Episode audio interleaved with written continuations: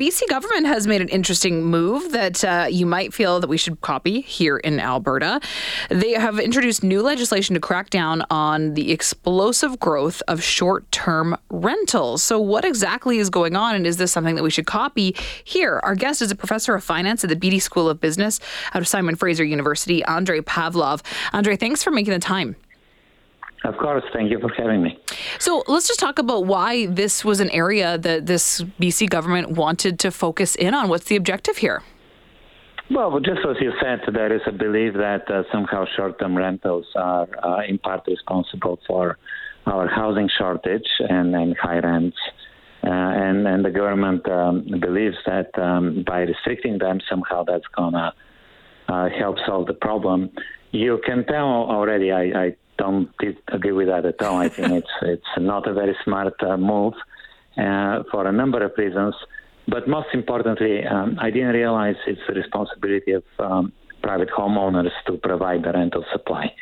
Uh, this, this should be done through purpose-built rentals and, and large investments, not by uh, individuals. And uh, when the BC government does something like that, it uh, at the end of the day undermines uh, housing supply even further. And yet, I, I, think people feel really strongly about short-term rentals and seem to look at them as if there's something that's really villainous. Now, with this new um, this this new proposed legislation out of BC.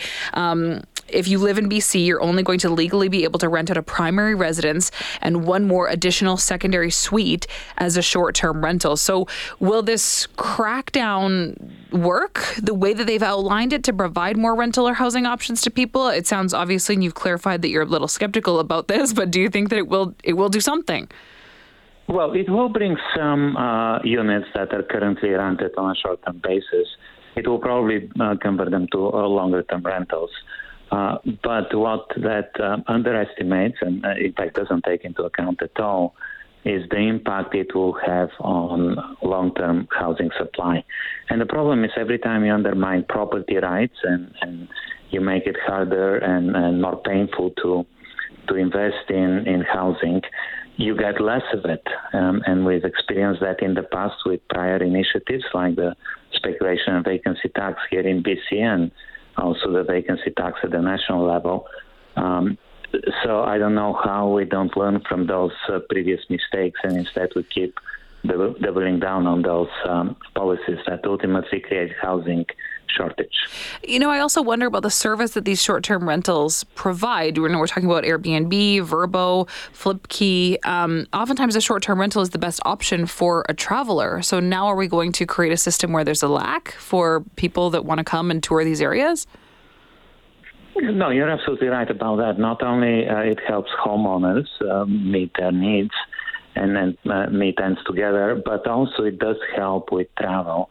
So as a result, um, now we're going to have less tourism, less tourism in BC because, frankly, people will go uh, elsewhere where um, you know they can more easily afford to visit.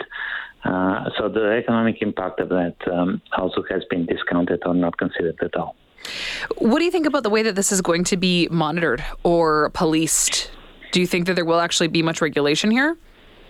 Well, apparently there uh, there is talk about creating a, a short-term rental registry uh, where every short-term rental um, unit needs to be registered, and, and of course that will come with reporting requirements and enforcement and all that.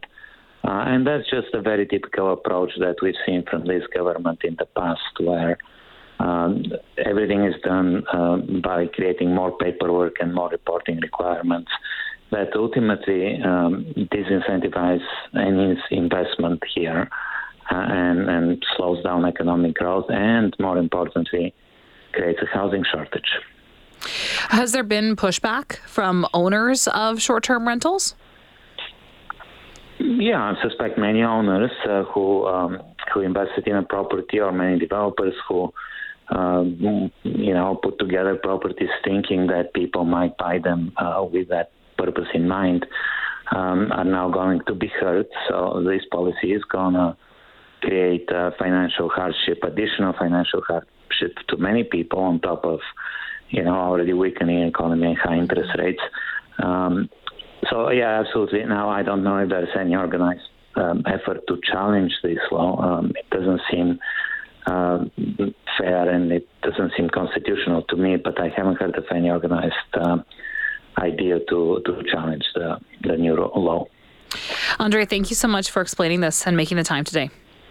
Of course, thanks for having me. Of course, take care.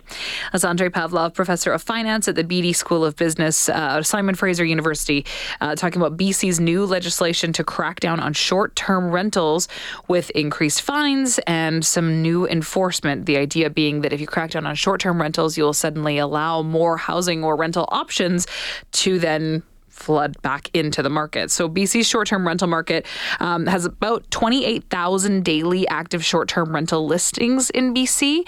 Um, this is a 20% increase uh, from a year ago and there's about 16,000 entire homes that are being listed as short-term rentals for the majority of a calendar year. So, is this a great way for a family to make ends meet and make a little bit of extra money or is this something that's ultimately hurting the housing market?